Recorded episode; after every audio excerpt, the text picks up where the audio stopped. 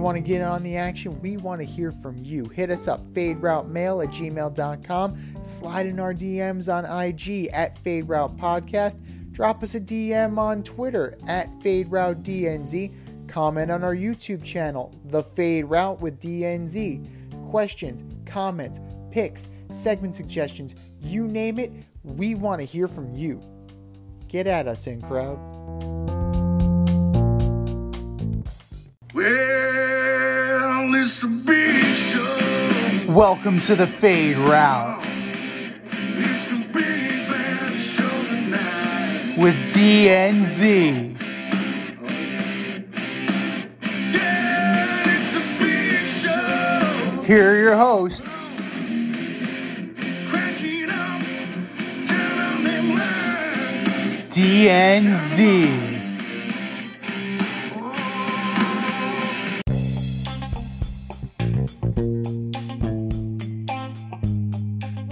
To this week's episode of the Fade Route with D and Z. I am D. We got a great show for you tonight. Danny Dimes delivers. Lamar doesn't travel with the team to Cincinnati. And we chat about the midseason MVP in basketball. But we'll begin today's show with the rise of the Dallas Cowboys and the departure of Tom Brady. Both of us had this game wrong. But who could blame us for betting with Tom Brady, the GOAT, the legend, the greatest ever do it, right? Brady's stat line wasn't terrible, but the Bucs were in an uphill battle all game. Dallas was on Brady the minute they got off the bus. So Z, what will Brady do now? And can Dallas keep this going? Well, what can Dallas? I'm going to address your second question. Can Dallas keep this going? Not likely. This weekend, they're going in to face the San Francisco 49ers, who are a much more formidable team than the Tampa Bay Buccaneers. All due respect to Tampa Bay for winning your division, but winning your division at 8 and 9 is not great. So when you look at the totality of things, yeah, Brady's overall numbers don't look bad. But when you take into account that he threw 66 times, 66 times to get that, you know, they, they like to call, you like to call people compilers. That's a compiler right there. Like, numbers look great. Like, Rafael Palmeiro was the perfect example of a compiler before the steroids. Tom Brady had a compiler performance on Sunday. He had to throw. He got baited into a pick in the end zone. Tampa Bay could not. T- Tampa Bay could not stop Dallas. You don't think he was trying to throw that ball away? I thought he was trying to ball throw that ball away. I don't know. The I only don't thing I, I don't think he got baited in that one. I think there's two things I thought on that play. It looked like he was trying to throw the ball away and he didn't get enough umph on it to get it out of the back of the end zone. And I don't think he realized that there were two Dallas guys there. The other thought was is I thought I think he thought Godwin was gonna make a move to go to the back of the end zone and nobody's been on the same page with him all year. But I don't I don't really think uh think he got fooled on that play. I don't know, but the results are there. The results are that it was picking the end zone. He was routinely short on his passes. He was skipping him in by a couple yards. It just it hasn't been smooth. It was not. It wasn't a Brady like performance, and he's 45 years old. You know, it, it, it it's safe to say that father time is coming. Now, is father time coming immediately this coming off season? He, he should have come last season. In reality, Tom Brady should not have come back this year. I think we're all in agreement on that. He hasn't looked the same. You can you can kind of speculate as to whether or not his decision ultimately cost him his marriage to Gisele. So definitely been a roller coaster type year for Tom Brady, and it just it was not a clean game. They miss Ronald Jones. They they have no semblance of running game, none at all. Leonard Fournette didn't do shit. But he wore his playoff Lenny hoodie before the game. well, playoff Lenny was part of a rushing attack that only rushed the ball 12 times. So that's on Byron Leftwich, that's on Todd Bowles. A lot of that is you to such a piss mm-hmm. poor start on defense that you have to shelve the running game because you have to stay in the game. You have to throw to stay in the game. so, you know, it- it's just an imbalance. Dallas was the better team. Dallas showed up. 35 attempts on or 35 rushes for 128 total yards. Dak Prescott had a game. The only the only blemish was Maher. Like that was the only blemish Maher. for the Dallas Cowboys was Maher. But they brought in a kicker this week to maybe push Maher and see if they can cure this yips. Did they? I don't think the- they. I don't think they did. Yeah, there's a uh, Vizcaino. They brought in Vizcaino to push him. Oh, the old baseball So- player. so, you know, it's a hell of a time to develop the the case of the yips. But um, I gotta say, where does Tom Brady go from here? I think he goes home for now, and he really thinks about what he did last year, what he intended to do last year, what he ended up doing, and does he have the stick to itiveness to actually make it longer than a month in retirement? Yeah, I mean, I disagree with you. I I think he had enough to come back this year. They were uh, a play away from beating the Rams in that divisional game and going to the NFC title game. Um, you know, this team just failed like on all all around this season. I mean, they couldn't run. They couldn't stop anybody. People were running wide open last night. Like I could have hit those guys. Like they're Mhm. there was nobody within any yards. Uh, they had all day to throw the ball. They, it was it, for for a, a head coach who prides himself on defense, and the defense has stars on. it. You got Vita Vea, you got David, you got you got all these guys uh, on this team. Nobody came to play. Um, you know, the team was just awful all season, averaging under 20 points a game on offense people running wrong routes, dropping the ball, unable to run the ball. You mentioned Tom skipping it in. But unlike you, I do think he can still rip it. I think he can still throw. I think Tom would benefit in this age with a, a strong running game, a better offensive line. I think he can. He he's not going to win a game where he has to throw the ball 66 times. He's going to win a game where he throws it 28 times, 20 times, 34 times.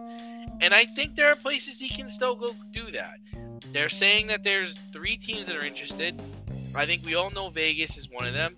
I think the 49ers are going to call too, especially if they can give Lance another year. Um, I think he plays one more season. He didn't get divorced. He didn't divorce his wife for it to end like this, for him to be one and out. And and even in the press conference uh, after the game, you know, he kind of said his goodbyes. You know, he's pretty much thanking everybody, and and when he thanked everybody for greeting him and giving him a warm welcome when he got to Tampa, I mean, he kind of knew it was over, and I wouldn't expect him to go back. I don't think he should go back. I think that would be a foolish decision.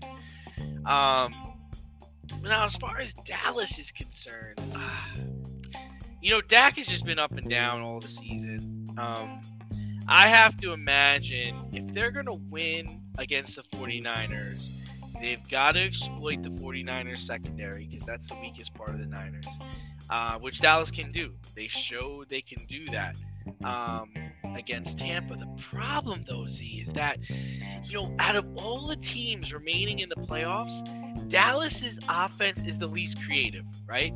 There's no wrinkles in that game. There's no Zeke Elliott throwing like a ha- halfback pass. There's no like, uh, we're gonna do ring around the rosy and then we're gonna run to the ball and then we're gonna, you know, we're gonna run on the ball and then run a trick play. Like, there's nothing. They're straight up and down the Packers from like 2006 offense. Like that's what they're doing, you know. And I, you might have to get a little creative to beat the 49ers, especially if you're down. Um, but if they try to beat the 49ers in the front seven, that's a losing battle. The X factor to me is Dan Quinn. Dan Quinn's a hell of a coach. I know, I know the man. He's a good guy. He knows his stuff. And I have to imagine he's going to draw up something very dirty for Brock Bird. but Kyle Shanahan gets paid too. So that's the one thing. They have something for. Sure Kyle Shanahan has something for Dan Quinn. So it's a chess match. That's the chess match that I'm looking for. If you're looking for a player chess match, it's Micah Parsons, right? He's the Swiss Army knife. He's the guy who lines up on the defensive end. He's the one who lines up as a linebacker. He's the one that gets maneuvered around the chessboard in order to kind of make that defense go. So, like that is what I'm looking forward to seeing. Whether that's whether that's um, in the backfield or if he's matching up on a guy like Deebo, like Kittle. Like I'm looking for position matchups for Parsons to see how that's going to work. But I think that I, I think the Niners will be ready for the Cowboys. Like you said, the Cowboys are not creative at all. Now they don't have necessarily have the personnel to be creative. They don't have a player as super talented as Patrick Mahomes. They don't have a wideout who has the ability to throw the ball, right? So you can't run, really do like a half, a, a wide out pass or, you know, a reverse, like a double reverse, like what they were trying to do in Minnesota with Justin Jefferson and Kirk Cousins, but it got snuffed out. They, they don't, the, the Cowboys don't have that kind of personnel. It's a very meat and potatoes. It's very straightforward.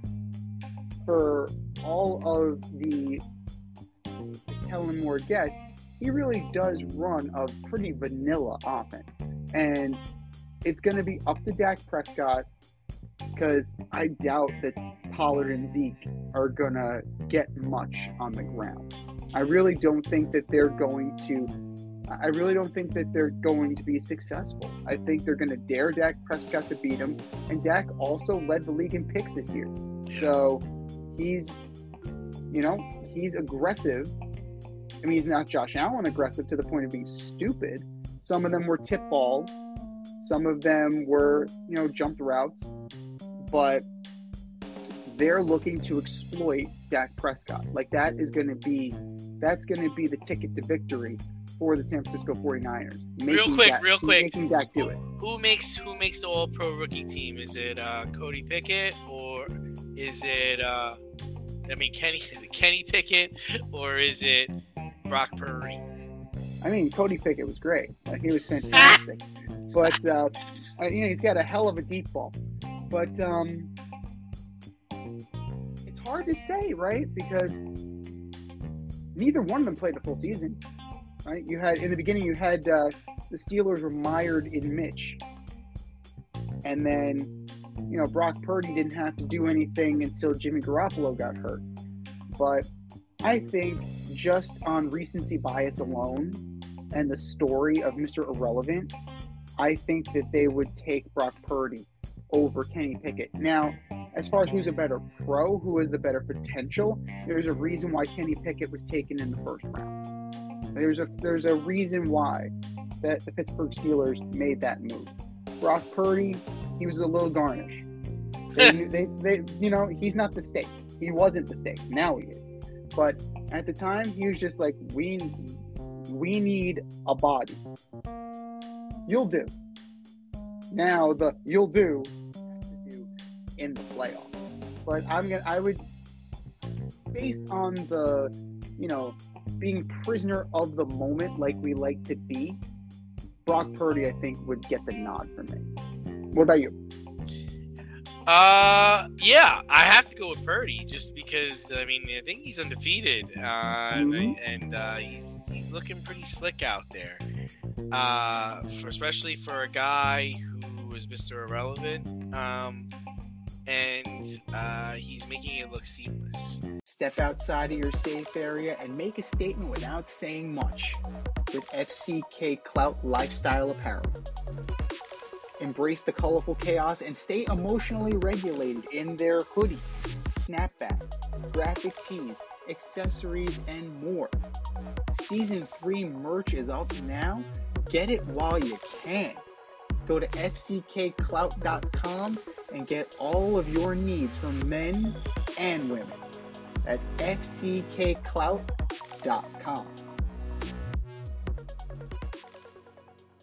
but a quarterback play was an issue for the Ravens over the weekend. They were eliminated by the Bengals in a surprisingly close game. Uh, Ravens quarterback Tyler Huntley coughed up the ball on the two yard line, leading to a Oh. 98 yard defensive touchdown for the Bengals, pretty much sealing the game. Now, here's here is the caveat here, Z. Lamar Jackson was not present for the game. He did not travel to Cincinnati. Everyone killed Derek Carr for not finishing the regular season with the Raiders, saying he quit on his team. Why aren't more people trashing Lamar Jackson? Well, there's the element of injury. He had he is documented to be injured. Derek Carr, they just shut down. The Raiders just shut him down because they want to maximize his trade value. It's the same reason why people shit on college football players who decide I'm not going to play in a bowl game because I'm not going to hurt my pro prospects. It's selfish, and I understand why people would be upset about that. Ultimately, it wasn't Carr's decision to be deactivated. It was his decision to step away from the team. So that that's a you know it's a fine hair to split. So Right. you're you're in the you're in the camp of Lamar was hurt. He's really hurt. He he really couldn't play, and there was no reason for him to travel with the team to support. You know Huntley and all the other players that are playing in a pretty meaningful playoff game. My my argument is this: he's not good enough to play. Why am I wasting a seat on the plane? Why am I going to I waste a seat on the plane? he's like really like your star quarterback, right? It's like you think Tom Brady's not going to travel to the game? You think uh you think Brett? You think uh Aaron Rodgers isn't going to travel to the game when he If may be a hurt, week away from you playing? I don't need you. I I- don't if need. you're- But Tyler Huntley might have needed him. Right to coach him up and tell you him he's. I, I don't need you. What is Lamar Jackson going to say? What is Lamar Jackson going to say to Tyler Huntley? Like, let's analyze that. What is when in doubt, run. You got to get the ball out quicker. you got to get the ball out Run. quicker, man. Shit, bro, I know. Don't stand on the tracks when the train's coming through. God, a little, a little Jack Parkman for us. I don't know. I don't know. I feel like I mean I'm a Ravens fan, and I, I got to be honest you. I'm kind of peeved that he wasn't there. right, Uh, but what are your thoughts like the next day when he's, you know, his social media presence and he's talking about family and unfinished business and uh, all of that stuff? Like, what? That's all nonsense. That's all nonsense. I can live without that. I'm just trying to say, like, you know, we've we've been waiting for what, like, what, five or six weeks for you to come back, and you're practicing. He's practicing in a limited fashion, and the reason he gave for not suiting up this past weekend was he was was not 100% yet, but he was close. When will he be hundred percent? I don't when know. It's, when it's time, when it's time for that franchise tender, and it's time for him to say, "I will not accept the franchise tender. You trade me, and you trade me now." Yeah, I mean that's what's that's what ha- I mean. That's if you're the I'm after that little after what just happened, I'm I'm in the camp of yeah, franchise his ass, and then trade him. You know, get him stuck, get him stuck. That I'm serious because I mean unless it was a decision by the coaches, but if you're a player, I I just can't see how you wouldn't want to be there. I mean they almost won the game they were they were there was a 14 point swing when Huntley fumbled the ball on the two yard line. Like literally, like they were about to score, they didn't score. The Bengals wound up running it back, and that was the final score of the game. The Bengals played like shit. Like the defense really came to play, and the offense. J.K. Dobbins put the team on my back. I'll bring you to the promised land. My man, my man really came to play.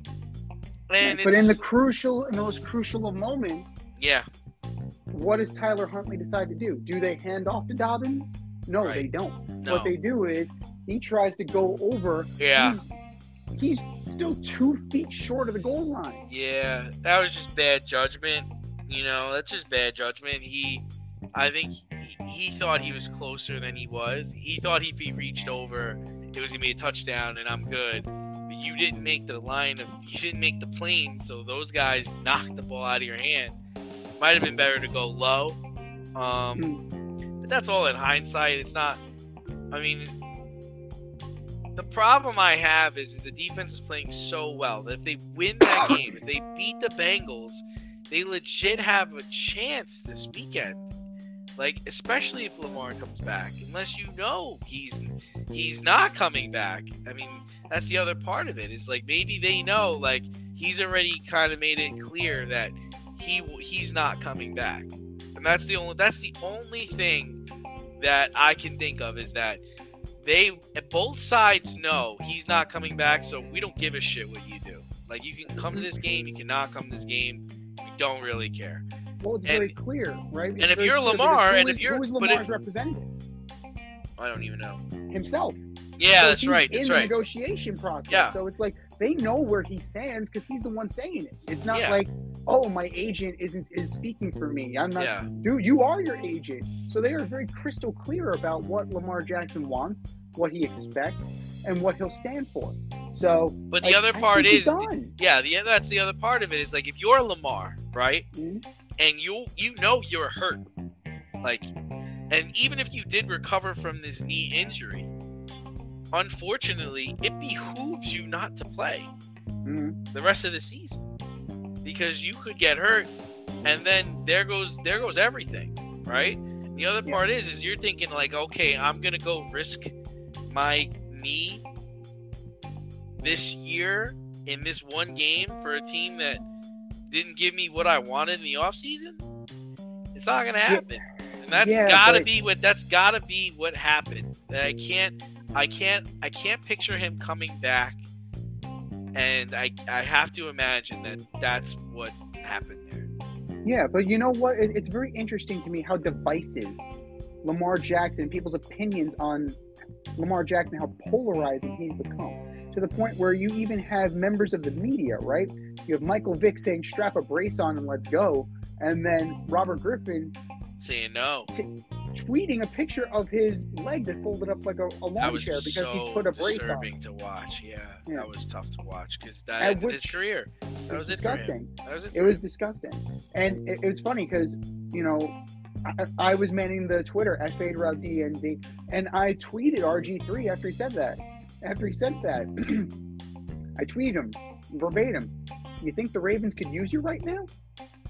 the Ravens could absolutely use Robert Griffin III right now. But, um, yeah, I don't know. Like, this is very difficult because, you know, the grass is always greener, right? That That's the thing, that's what you're risking with your with when you're Lamar Jackson. You know what you're dealing with with Harbaugh. You know what you're dealing with with this offense.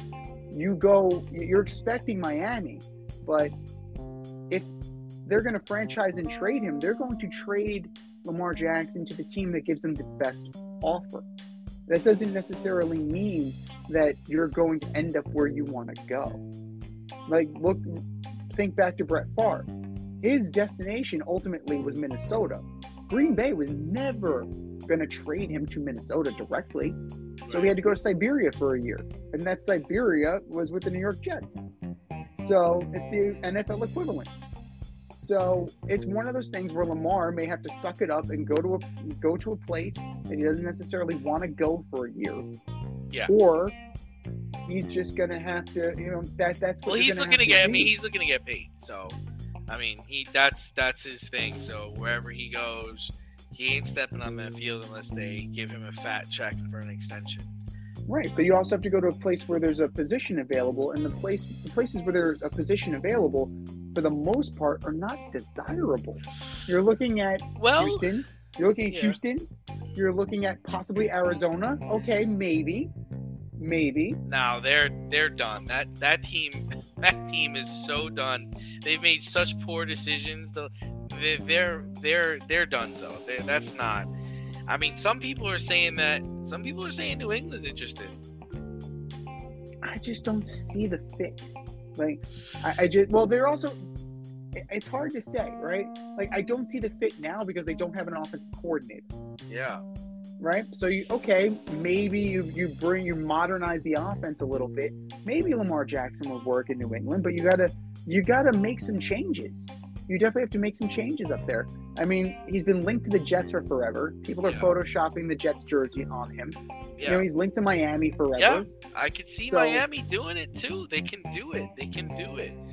I mean, come on, the Tennessee Titans could do it, man. Mhm. Like there's teams that are gonna that are gonna the the Raiders and Josh McDaniels could totally do it. Like, you know, there are teams out there that are willing to cater their offense to him because of how dynamic he is. Aaron Rodgers retires tomorrow. I'm sure Green Bay would be on the phone. You think so? See, I don't think so because you have Jordan Love. You've got your guy. That's your That's guy. your That's guy. a good one. That's your guy. They're not. You you didn't want to pay Aaron Rodgers. You're not gonna pony up to pay this dude. How about Seattle, man? Seattle's If they- another you know, spot. If Seattle's possible, absolutely. Seattle's talent. Like he's got to he's he's got to go to a place where there's talent. You got to imagine, like you said, he's got to he's gonna have to bring like Greg Knapp or somebody in that can coach his style of play. You know, he's not like he's going to like the Atlanta Falcons or the New Orleans Saints. Like you gotta you gotta have the the right personnel for this and and honestly, it's a short window. If you're mm-hmm. thinking this is like a 10 year thing, man, this is you got a four or five year window. He's been hurt the last two years, and I like the guy, but I mean, you know, he's, a, but- he's a good player, and the reason, another reason why he's not getting trashed the way Derek Carr got trashed is that he won an MVP. yeah, So he's already demonstrated that he's valuable. You know, he's already demonstrated that he's not just 15th best in the league. Avoid messy accidents. Get better stopping power with your brake pads. Callahan brake pads. You never know when you'll be driving in the road and there will be a truck tire that you need to avoid and save your family. Callahan Auto. We really care about what's under your hood. But let's keep the quarterback talks going. I mean, you know, let's keep Wednesday quarterbacking over here. Uh, Danny Dimes and the New York Giants topped the Minnesota Vikings, which both of us had.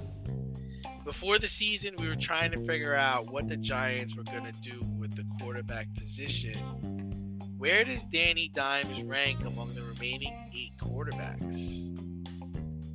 Oh man, that's we're a all fantastic under the question. age of 29, I believe. And I believe four four of them were at the Manning quarterback camp. So they were, uh, you know, they were counselors. So that's pretty cool.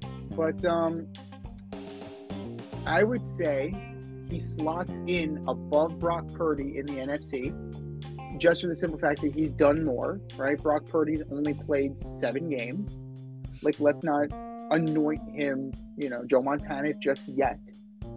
But I would say, right, of the guys that are left, Oh, they're just the NFC quarterbacks are vastly inferior to the AFC quarterbacks. So any way you slice it, I can't say he's more. You know, he's more than seventh. I would say he's seventh best, right? Because you have your you have Burrow, you have Mahomes, you have Trevor Lawrence. He's got pedigree, so maybe if you want to move Trevor Lawrence down, okay, then then that moves Daniel Jones to sixth. Okay, that's fine. In the, the five to six range, I think would be fair. Right? Because you have Where you got- Allen, Burrow, You, you taking Dak or you taking Hurts. Danny Dimes. I'm taking Hurts. I'm No. taking Hurts. Dimes or Dak? I'm taking Dak because, like, as far you know, he's been in the moment before, Hmm. and I think that he's not going to be the way Daniel Jones runs scares me sometimes. But he's an athlete. As a Giant he's fan. an athlete. He's an He's an athlete. athlete, He but run. he has a tendency to lead with his head. So that, that's a problem. So that's a problem. Damn it, Daniel, get down. Slide. Learn how to slide. Slide You know- for the love of God. I mean, he's comparable to Dak. It, it's a coin flip, really. But Coin flip. I coin would say he's a coin flip. I would say he's a coin flip between I, the two. this is what I got. I got Pat is number one. Mm. I got Joe at two because Joe got to the Super Bowl. I got Josh at three. Mm. I got Trevor at four. I got Jalen at five. I got Danny at six. Dak at seven, and Brock Purdy rounded it. up. Interesting. I got I got Daniel ahead of Dak just this year. Because Danny didn't turn over the ball as much as Dak did. I think if you put Dak on the Cowboys, it's a dangerous team. I mean, if you put if you put Danny on the Cowboys, it's a dangerous team. Know, um, Dak is keeping me in the game. Dak's keeping the other team in the game. I mean, yeah, he played well against Tampa, but I mean, let's see how he plays this weekend. I like I, I like the way Daniel Jones is playing, and I think there's gonna be you know I think there's gonna be a lot more teams interested in Daniel Jones than the Giants think. You know, and I've been saying it. I, I've been saying it since two months ago. Don't be surprised if the Bucs go after Danny Dimes because he is perfect for what they're doing. He's perfect for it. You know, because that allows if instead of drafting a quarterback in the first round, you're gonna draft a running back because you need a running back. You've already got your receivers. You need a tight end. You need to strengthen that offensive line. But man, your division sucks. You're good to go. You know, so Well, one thing that differentiates Dak Prescott from Daniel Jones is Daniel Jones' ability to run. yeah. He was the leading rusher this weekend. Now, that's a recipe. That's not a recipe for success. if Daniel Jones is your leading rusher, how many times have you said that about Josh Allen? If your quarterback is your leading rusher, you got a problem. Yeah. Throwing it right back at you because I, I know that's you know we've had this discussion a million times. No, it's true. It's true. Yeah. But I mean, he's not. Old, he was the leading rusher this past weekend, but he's not always. I mean, they do have. A, I mean, Saquon Barkley had a really good game. Um, I think. But the other part is, the more I think about it, I do, think the Giants are going to have a problem because this season for Daniel Jones might just be an outlier. You know, this could be he could be peaking this year. So let's see, like the best case scenario is you win the Super Bowl. I mean, if you win the Super Bowl, you really bring Daniel Jones back. Do you think that's gonna happen again? Is he gonna he's gonna Phil Simms this thing? Like, yeah, that's the problem. Like, I I don't know. I don't- don't know if this year was an outlier. There, you know, and I don't know if what he's doing can be replicated. Every, you know, he doesn't. Ha- again, you know, we had Danny Danny Butler on here last week, and he's saying, you know, he doesn't have any weapons, and look what he's doing. It's like, okay, but when he gets weapons, is he gonna is he gonna do better? Is he gonna do the same? Like, what's gonna happen? I don't know. Nobody knows. How could anybody possibly know?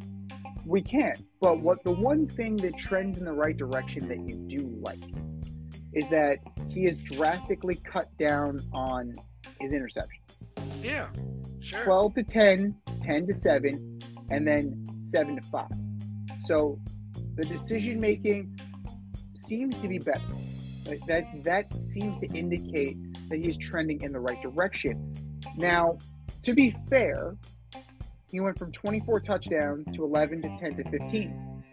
Now, how much of that is Butler's point? How much of that is Danny's point? That they haven't had anybody around him, and the guy that they paid to be around him is Kenny Golladay, and he finally scored his first touchdown in Week 18 in some meaningless garbage time. So I can't, in good conscience, give him a long-term contract yeah. because I I I don't know. You know, Right, I am not sold. No. And I'm I've been a Giant fan my entire life. Like I appreciate what Daniel Jones is doing this year. I appreciate that he has made a great deal of progress. I'm not sold yet. And would a would a playoff run like sell me on it a little bit more? Maybe, but I'm not going I'm not making the extreme long term investment. Like the, the most I would go is four years. He's 25. That takes him to age 29. That gives you plenty of time to see what he is. He's still 10 games under 500 as a quarterback. Yeah, quarterback isn't a isn't a you know statistic. Whatever. Winning isn't a quarterback statistic. Whatever. Don't give me that. It's on the record. It's on his record. He was the quarterback for these games. So I need to I need to see more because frankly, what we've seen of him, it's confusing. It's definitely confusing. And like we were saying, his picks have gone down. His sacks have gone way up. Yeah. So he went from 38 to 45 down to 22, back up to 44. so a lot of that is, you know, some of it is the offensive line, which is trash or has been trash. This year it's been better, but it was trash. Now he's also in an offense where he's being asked to escape the pocket more. So if they're going to continue that, that number is going to continue to climb. And like I don't know if he's going to. He's a big, strong kid, but everybody has a bump card, and once you once your bump card is hit and you can't take anymore, physically, you're just done. You're just done. Well, But you know, let's let's talk about the Vikings for a second here. Like we all had that. We I think unanimously we had that. You know, the lovely Rita Sanchez had that. DB had that. A lot of the pundits had that. How bad of a look is that for the Vikings? That the Giants went into their house and manhandled them the way they did. I think it was expected. You know, I really do. I mean, they they were playing in close games all season. One score games. I think they were undefeated or only had one loss in one score games. And they had some nice runs, but I mean, their Dexter Lawrence just dominated the def- the offensive line for the Vikings, and he forced very poor decisions by Kirk Cousins, especially the last play of the game where he throws a three yard out when he needs 10 yards. Um, so it was expected. I mean, the only thing I'm trying to figure out with the Vikings is, is like, where do you go from here? Mm. Like, you won the division, you had a home playoff game, you had, you know, a wild card team come in and beat you, a team that you barely beat the first time you played them. You've got the receiver, you got the you got the quarterback, you've got the running back. Your defense is terrible. Is that what you're gonna do? You're gonna beef up the defense, and you think it's all gonna be hunky dory? I just don't think it's the answer. I don't know. I don't know where you go from here. I don't know how you get better. Well, I think you need to invest in that defense. I think you need to make it on par with that offense because that offense plays. You know, And Ed Donatell, Ed Donatell's a great guy, good friend of mine, uh, defensive coordinator of the Vikings. I don't put it all on him. no, no, I'm not saying it's the scheme. Players play, not- coaches coach. I mean, I'm not saying it's the scheme. What I'm saying is, is that you need more talented players on the roster. You need more talented players over on that side of the ball. Invest on that side the way you invested on the offensive side. Clearly, Kevin O'Connell wants to outscore, right? He wants to he wants to be like the old Vikings teams with, you know, Cris Carter and Randy Moss. And what they win. Exactly. well, yeah, Everybody- Squadouche. Squadouche. And the last time the Vikings and the Giants played each other in a playoff game, the Vikings got whooped So 41 nothing. no- nothing, right? Yeah. 41 nothing with those two vaunted wideouts. You can't be an imbalanced football team. And they're just not good enough on defense. They're just not good enough. So they need to reinvest in the draft. If they can get somebody, if they can get a middle linebacker, or if they can get an additional like pass rush, they, they just need more. And they're not quite there yet. I mean, they have Danielle Hunter's there, Patrick Peterson, Dalvin Tomlinson's, Darius Smith, Harrison Smith. You have guys, but you need more. Thankfully for them, they're in a they're in a division where Green Bay's falling apart, Chicago is falling apart, and the only rival you're going to have is the Lions, right? At least that's how it looks right now. The Lions can lion at any moment. It's what they do. Like the Lions can fall apart at the drop of a hat. Historically, it's what they've done.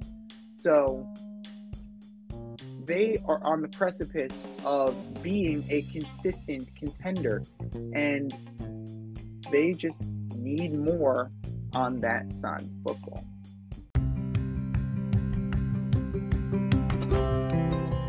Do you love brownies? Of course you love brownies. But you know what's better than a brownie? A delicious, handcrafted, gourmet brownie delivered right to your doorstep. That's what our guys at Sweet Life Brownie Co. offer. Chef Tommy D and the crew offer a dozen delicious delights that you will crave, from the classic OB to Dutch apple to campfire s'mores and many more. Check out their website, sweetlifebrownieco.com, for their Friday brownie drops. At noon, their site goes live and you see what they're making. Since you're there, become a site member and earn points. You earn 50 points just by signing up. Make sure you follow on Instagram and Facebook too at sweetlifebrownie underscore co for the latest updates and their latest releases and creations. That's sweetlifebrownieco.com. Give them a call, 845-641-3043, and tell them D&Z sent you. That's sweetlifebrownieco.com, 845-641-3043. Sweet Life Brownie Co. Because there's always room for a brownie. Believe it or not, we're going to get away from football for a second. There are other sports going on, including basketball. We are actually more than halfway through the NBA season. Crazy as that sounds. Who has been your MVP so far? Yeah, you know, this, uh, believe it or not, I came up with a couple of names and kind of was just looking at their stats and looking back and forth. But uh, my my answer might surprise you. I'm gonna go with the Joker. Mm, Um, he's he's only averaging 25 points per game, but he's shooting over 60% from the field, 37% from three, and he's second in the league with 11 rebounds per game. And I think he has something like nine nine assists a game. And then I ha- behind him, second would be Luka, third would be Giannis, and fourth would be Tatum. Tatum's having a good season. Boston's having a good season. He's just shoot his shooting percentage is not very good. I mean, they're all great choices. You really can't, uh, you really can't go wrong with any of them, especially the way like Luka is carrying his team in Dallas, and the way Giannis always seems to rise to the top in Milwaukee. I mean, we got to see what's going to happen, of course, throughout the the year. Ja Morant would always be a good option.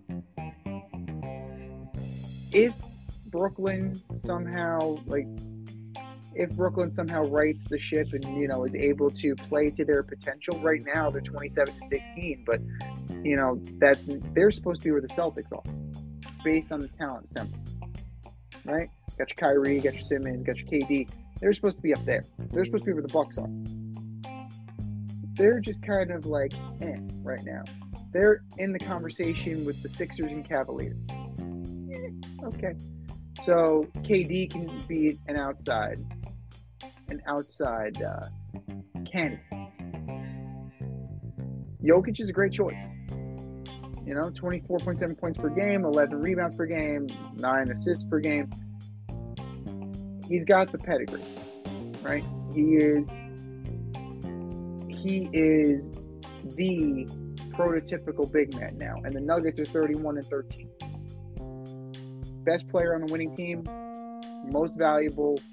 They take Joker off that team. What are they? Same thing with Ja Morant with Memphis. Oh yeah, you know 30 and 13, right? They're they are right up there, neck and neck. You take Ja Morant. You figure last year's an aberration, right? They played statistically they had a better record with Ja Morant off than they did on. But when the lights are on brightest, you want your best players out there. And Ja Morant is the best player on that team by far. And, you know, like those are great. I mean, Tatum is always a great choice. Just, again, best player on the best team. If you're going to twist my arm, and it's going to change from, you know, day to day, week for week, because we're not done yet. You know, we're at the halfway point. But if you're looking at that, if you're looking at that, hmm, I would probably go with Giannis because he still has less help than some of the other guys. Right? I would still, I would still argue that Giannis is still a one man show Yeah. you know, and he's doing what he needs to do. He's averaging 31.6, 11, and 5. You know, multiple 40 plus point games. His shooting percentage is pretty bad, isn't it? Like from three. Yeah, I mean, from, from three, but threes aren't really his game. You know, Takes him though. Is he, He takes five a game, four a game. he takes them. He shouldn't be. You know, some you know they got to get in his head about that. Like he he needs to drive to the basket. That's where he's most effective. He is he is by far the most one of the most physical specimens in terms of attacking the rim. Why would you neuter yourself by taking threes? It's like Karl-Anthony Towns was taking threes. Why? Like, why are you doing that? I, I don't understand that. Anthony Davis was taking threes. Why? You're dominant down low. Go be down low. Not everybody needs to take threes. Like that's it's just short-sighted. It's absolutely short-sighted. And you know, the free throw shooting is always it's the free throw shooting with Giannis. You know, he's it's constantly an issue, but he definitely is capable of staying up there and you know i think that by the end of the year it's going to be a two horse race him and Ja Morant. but as of right now Jokic is there you got some other you got some other dark horses but by the end of the year those two guys are going to stand head and shoulders above the rest of the candidates. Are you in need of air care maintenance or service? I have the company for you. Air Care Technicians. They service the Westchester and Northern Bronx area and can help you with all your heating and cooling, maintenance, and service needs. Just give them a call at 914 315 1547. Again, that's 914 315 1547. Or shoot them an email at aircaretechnicians at gmail.com. These guys are the real deal as they are veteran owned, licensed, and insured. Make sure to tell them that D&Z sent you. And speaking of standing head and shoulders above the other candidates, I don't know if you knew this, but Shohei Ohtani is a free agent next year, right? You know, the Japanese Babe Ruth, DH, right handed pitcher. I think I heard that, I think I heard about that on our show. Does that sound familiar? I think I think we I think we might have mentioned that story. Vaguely. Yeah. But uh, now that Aaron Judge is off the market, he's back in the Bronx. The big name free agents have new homes for the most part. You know, uh, Mr. Bauer got released, so he will see uh, the over the drama that unfolds with that, and see if any team is crazy enough to take on that that drama. But um, the big fish are pretty much off the table, right? The big fish are out of the water and they're in the boats. So we're thinking to next year. Ohtani's a free agent. GMs are already speculating and they're already estimating that he's worth 500 million and he could be offered 500 million bucks. Is Ohtani worthy of being the first 500 million dollar player and do you see him getting that level of contract? I do. I mean, for me, 100%. for me, he was the MVP last year. A guy that can pitch, he can hit for power, loves the game, wants to win. I mean, I don't know what else you could ask of him. He's easily the number one, two, or three starter on certain teams. It's not like he's just up there throwing fastballs. He's got no movement and he can't pitch. He can pitch. He can hit bombs. He changes the games on both sides of the field, on on on all all all angles of the field. Nobody else in the league can do what he does. And you got to imagine with the moves that Boston's been making the last two years, you got to think that they're in play. We know your Mets are in play.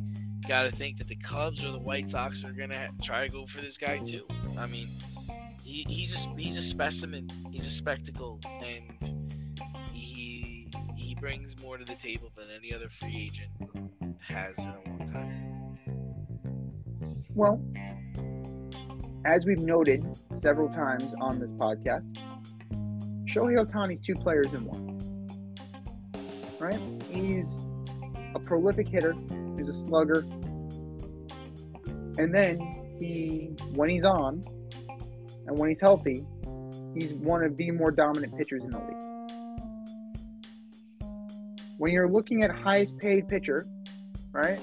You're looking at a guy like Gerrit Cole, and then you're looking at one of the highest play, highest paid position players, Juan Soto, right? You're looking at Bryce Harper, Aaron Judge. You're looking northwards, right? When you have individual talents like they do, north of three hundred million dollars. You put them together. I'm not going 500. I'm thinking it's going six and a quarter. Wow. Because he's so prolific, right? Because he's so unique. Because he is a slugger and he's a pitcher simultaneously. Guy's a 10 war, for Christ's sake, right? He's a career, yeah, career 25 war. Now, yes, war, we know. We, we know about war. But he already has 127 career homers stateside. That's pretty impressive. 267 career batting average here, not great. But, you know, he plays. It translates. He is as advertised. Now, the teams who he goes to, that becomes a question. Now, yes, the Mets are going to be in on him. The Mets are going to be in on him hard. I would think that maybe the Red Sox, I don't know necessarily. But we'll see. We'll see what their plan is because it doesn't look like they know what they're doing. Eh. so, you know, we're going to strip it all down, but we're going to sign Trevor Story while we're at it. Whatever. Yeah, well, the Baltimore Orioles could be in on him. Can you imagine? Shohei Ohtani and Camden Yards, that 34 could turn into 54 64 because of that porch in, in right field. That could work. The Blue Jays, you can never count out the Blue Jays, right? Have money, will spend, want to knock the Yankees off of their perch. National League wise, you figure the Giants have to throw a boatload of dough at this guy just to get the egg off their face of missing out on Judge and missing out on Correa. Like they would have to overcompensate for this offseason by going after the biggest fish. It would be Barry Bonds 2.0 for them. It could, it's a franchise changer.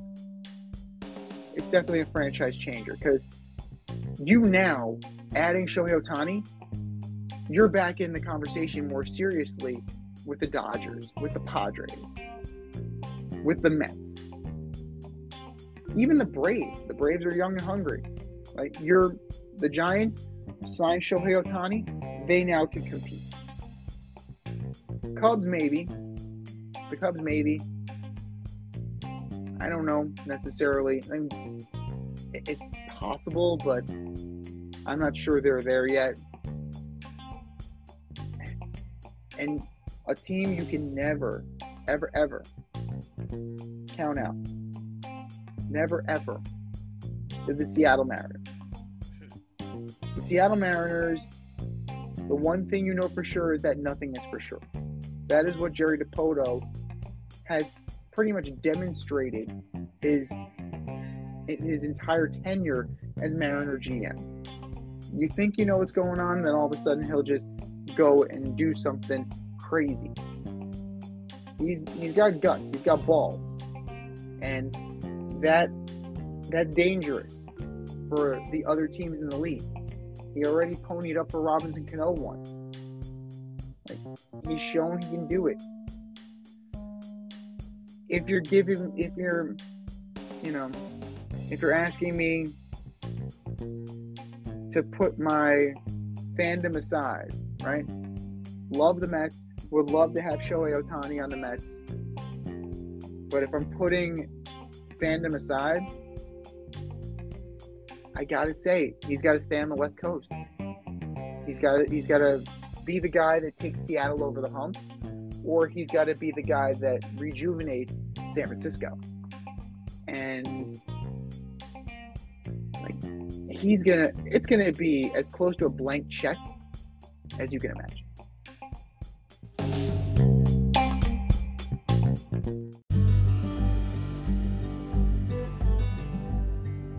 All the grill masters, green thumbers, home repair heroes, and DIY aficionados in the Richmond, Virginia area, if you're looking for personal service, quality products, and a convenient shopping experience, look no further than Thacker Ace Hardware in Colonial Heights, Virginia.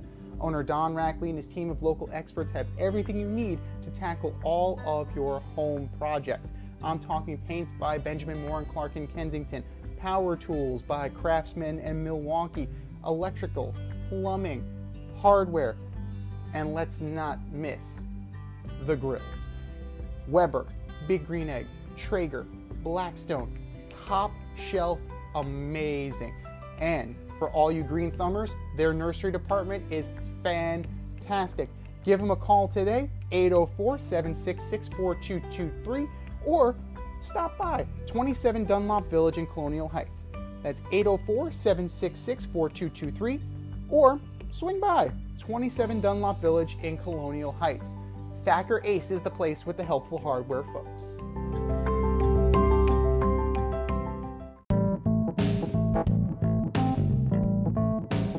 Fair or foul? Judging the more messed up moments of the week.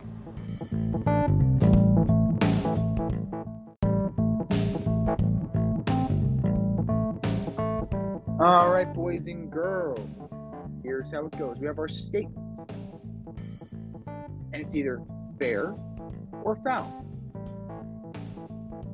Fair or foul. Number one, LeBron James likely passing Kareem on the all-time scoring list this season. I mean, yeah, it's gonna happen. Um, I think it's fair. I mean, for the amount of years he's been playing basketball and he's in the league, he should be a top five, right? I mean, but it's very impressive that he's doing it in less games. But how about Kareem? Well having the all-time, being the, lead, the all-time leading scorer, hitting only one three-pointer. That's pretty impressive. So yeah, I'm gonna say fair. I mean, I'm going fair as well, just from the simple fact that LeBron's played 1,400 games in his career, right? He's logged almost 54,000 minutes. Mm-hmm. Like, that's insane when you think about that.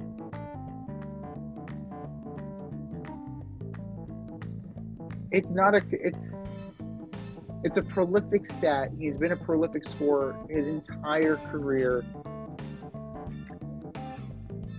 He's outside of that one year with the Lakers, he's been relatively durable. I would say that it's more than fair that he reaches that crowning achievement. Now, when you look at the remainder of the top five, right? It's Karl Malone, Kobe, and Michael Jordan. Michael Jordan played almost 1,500 games, almost 500 games less than Kareem. So he played almost 300 games less than LeBron.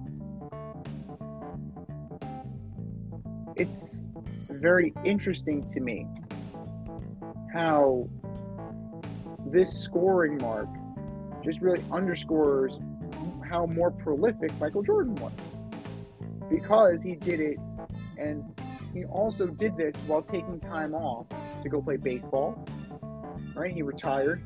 He was playing for the shitty Wizards at one point.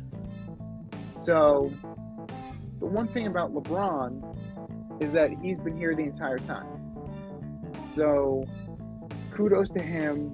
It's well earned, well deserved, and he's in he's in the upper echelon of players, right? He is in the pantheon.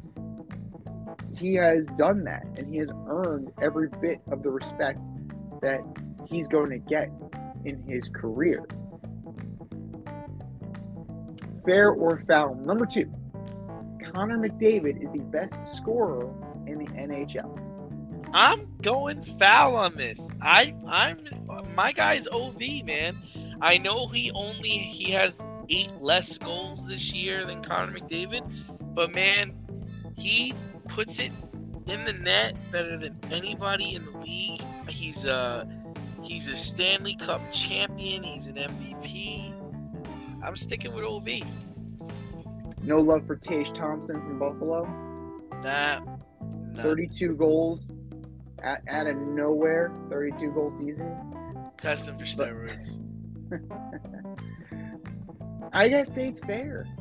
I have to say it's fair right now. When you're looking at talent level, and you're looking at creativity, and you're looking at just sheer skill, Connor McDavid is the most skilled player in the NHL. He's at the height of his he's at the height of his talent.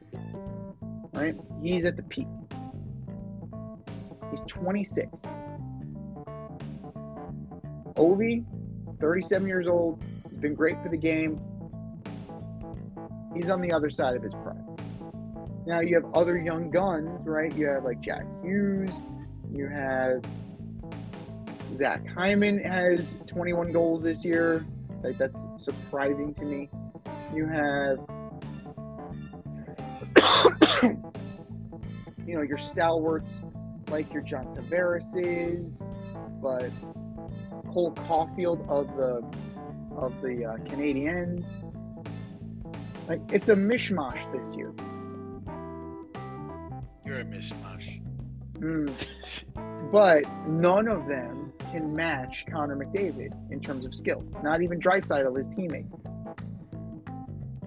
You know, the problem with McDavid is that they haven't done anything in the postseason. Right? There's no doubt. You know, he already has 277 career goals for his career. He already has over 500 assists. He's a plus 96. He's ah. not a. He's not. Like he's. This is. These are his career numbers. He is. right. He's no slouch. Now I understand where you're coming from. Right. We we love the the older guard, but in terms of the pure game, it's Connor McDavid right now. And in the future, maybe it's a guy like Jason Robertson. Maybe it's a guy like Jack Hughes. Maybe it's a guy like Cole Caufield. I mean, Brayden Point is only 26. So, you know, he's the same age as McDavid.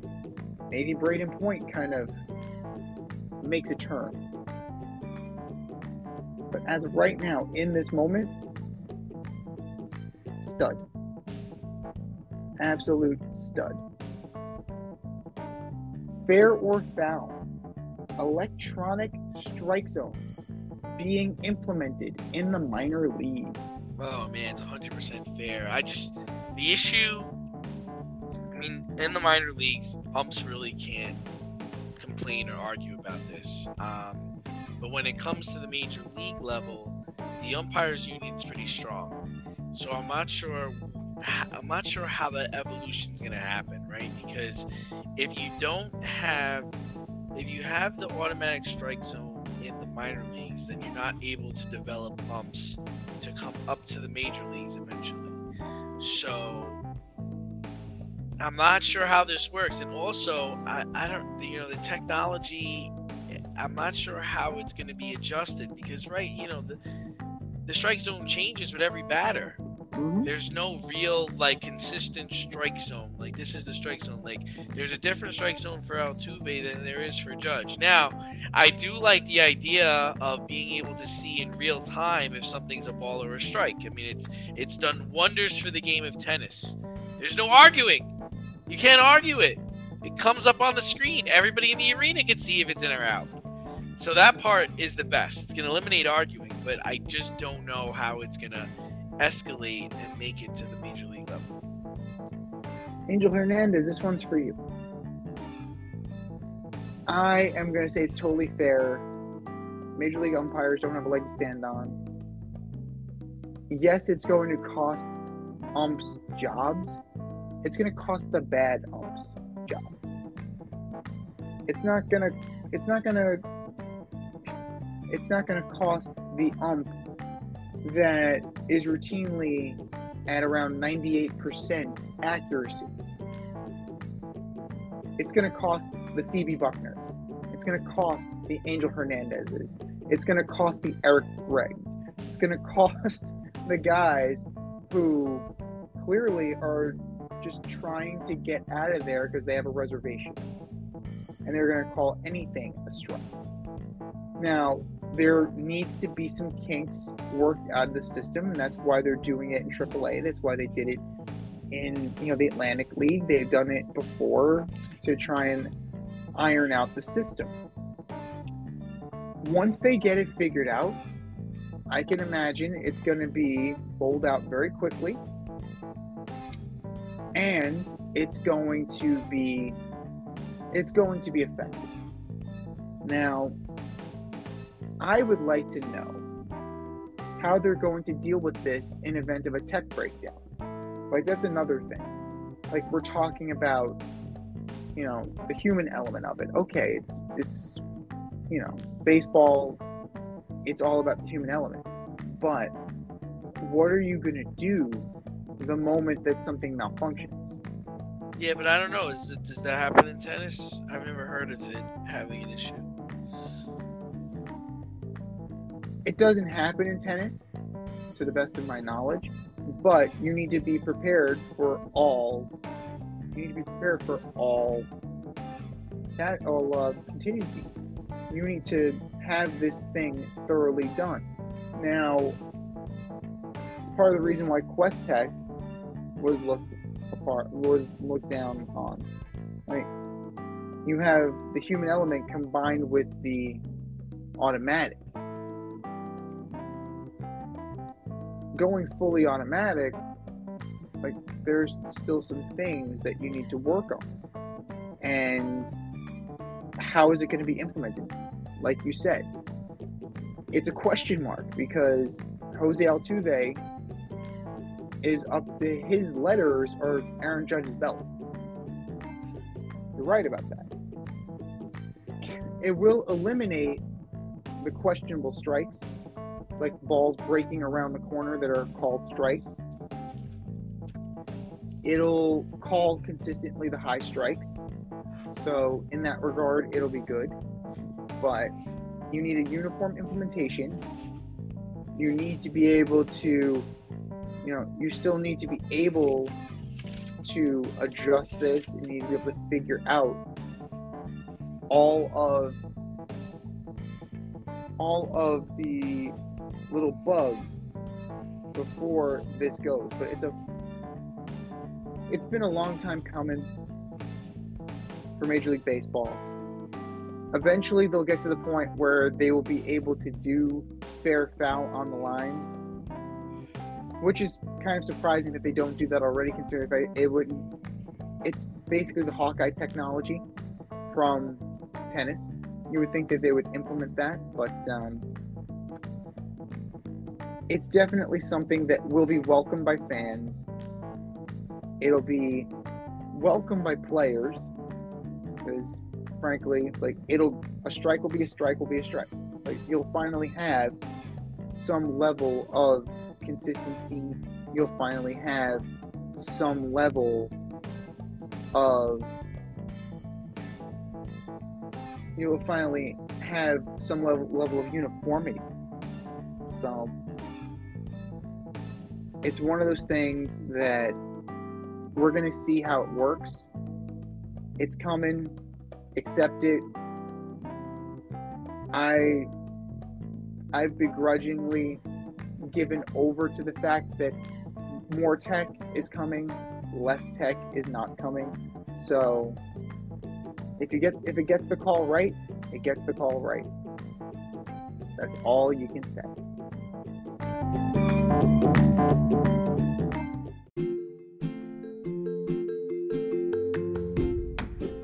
You can't help but smile when you see a balloon. The simplest occasion is a party. Westchester Pop Stars, located in New Rochelle, New York, offers balloon styling and decor for all life's events birthdays, anniversaries, weddings, showers, school and corporate events, store openings, or just because.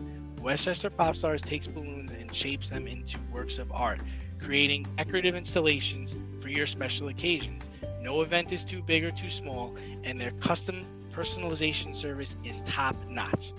Westchester Pop Stars is a private studio, quickly expanding. In person consultation is by appointment only. Send an email to westchesterpopstars at gmail.com for more information or to schedule an appointment. No need to hire an event stylist, all you need is balloons. Currently servicing Westchester, Putnam, New York City, and Connecticut. To find Westchester Pop Stars, search for them on Instagram, Facebook, or Google.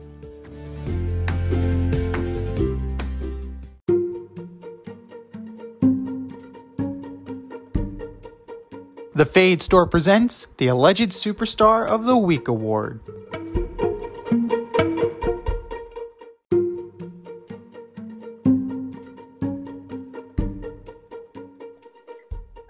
Right, boys and girls, you know what time it is. It's time for the alleged superstar of the week.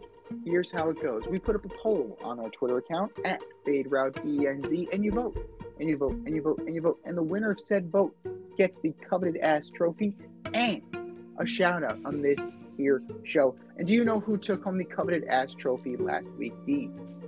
I do not. The Houston Texans. The Houston Texans for firing Lovie Smith when he was trying to win. Fuck them wins. Fuck them wins. But that was last week. This is this week. Who are your nominees for Alleged Superstar of the Week? D. First up, and I know he's on your list too, is Brett Maher.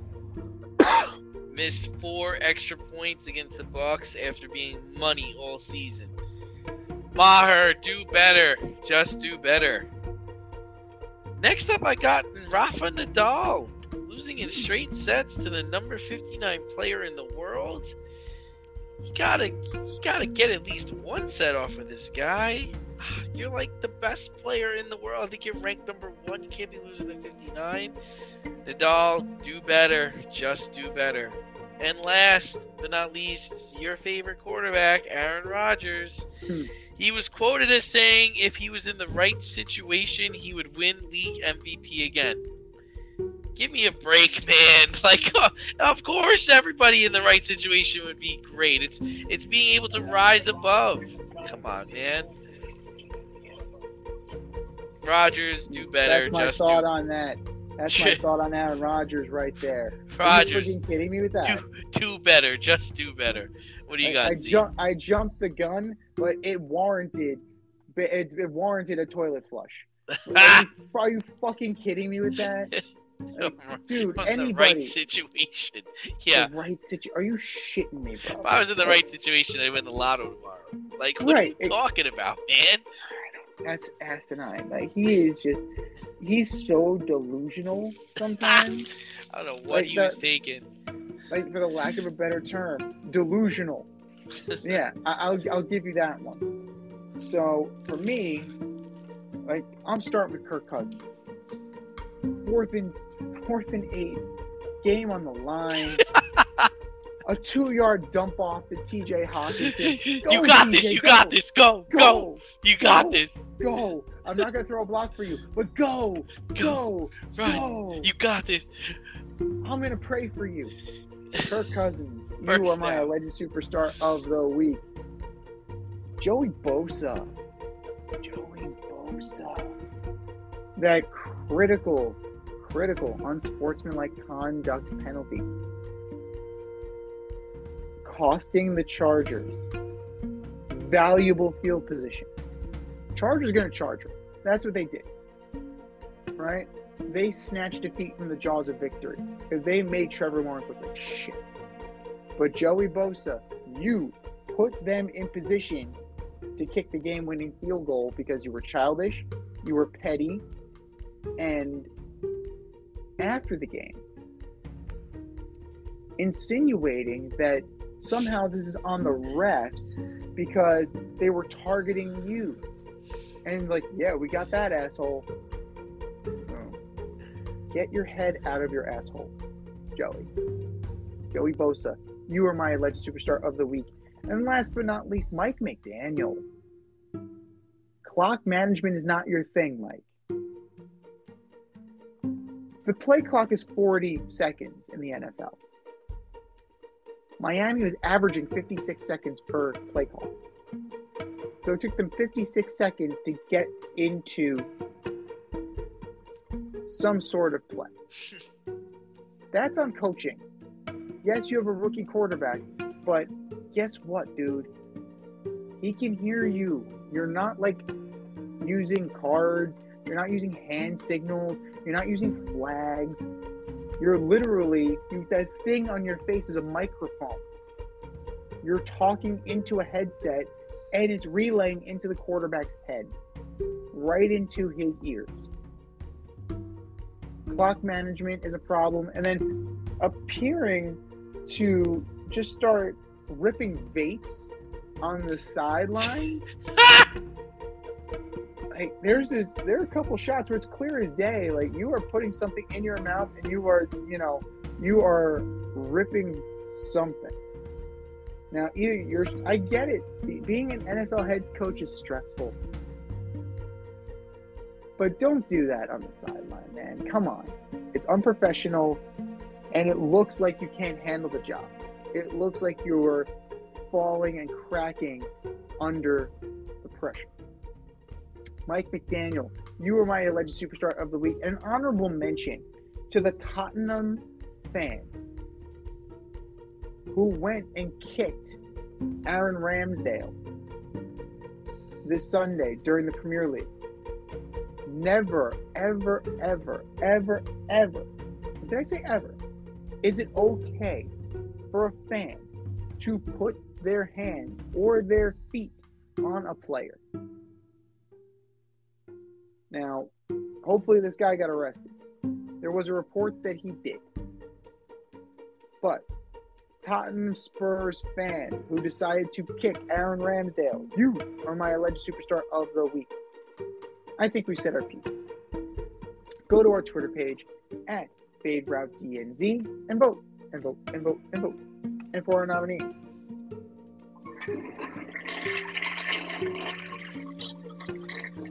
Just do better, boys. Just do better.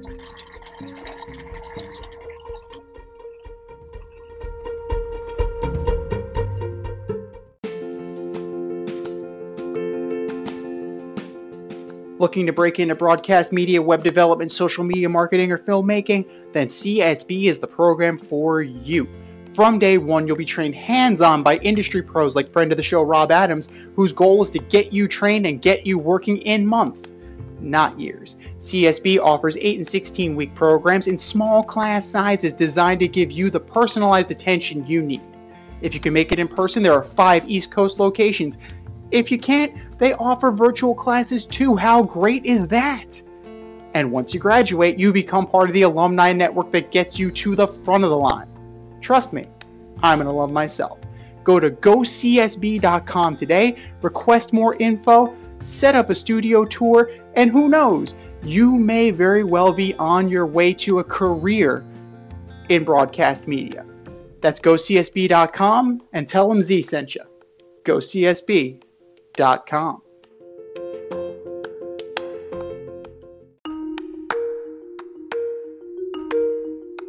Let's run the option and give you our picks for the week.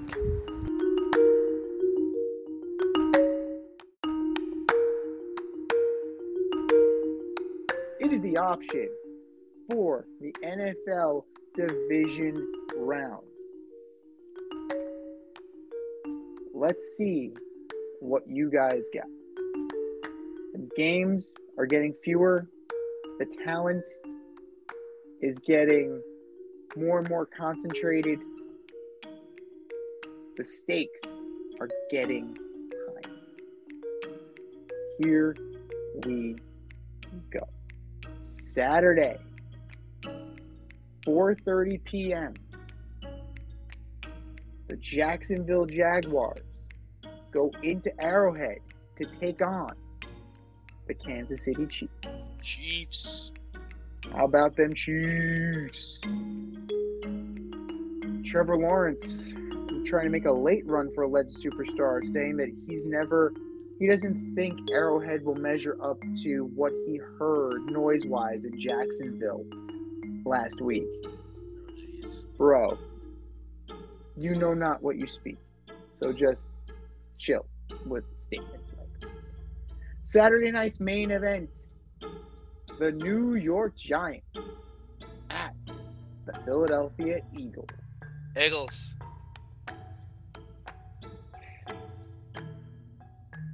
My head is saying Eagles.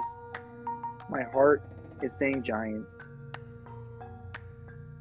I'm going with my heart. I'm taking the Giants. It's going to be a close game. Daniel Jones is going to play well. Jalen Hurts did not impress me in his return. They had an additional week off, so they're still most likely rusty. We're going to see what the Eagles are made out of. The Giants are showing it. It's time for the Eagles to put up or shut up. Giants by three. Sunday, Sunday, Sunday, 3 p.m. The Cincinnati Bengals at the Buffalo Bills. Bengals.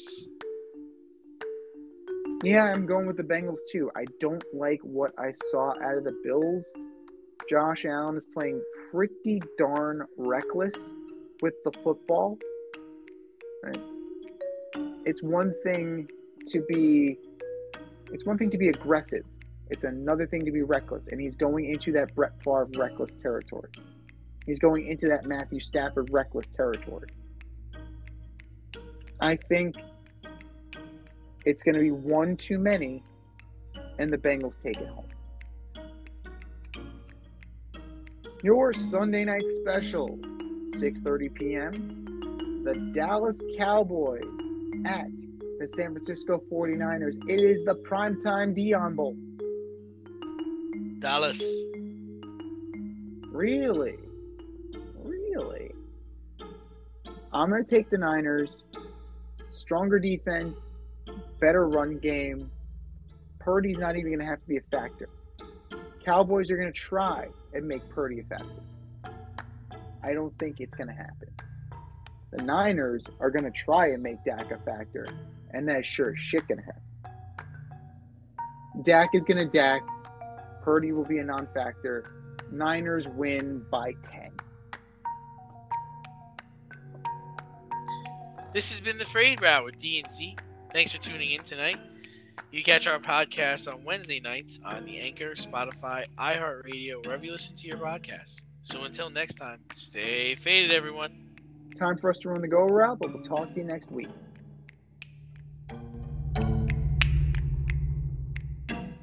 Thanks for listening to this episode of our podcast. If you like what you heard and want to hear more, be sure to like and subscribe on your favorite podcast platform. Rate us five stars, leave us a review, turn on subscription notifications, and tell your friends. Spread the word, spread it wide.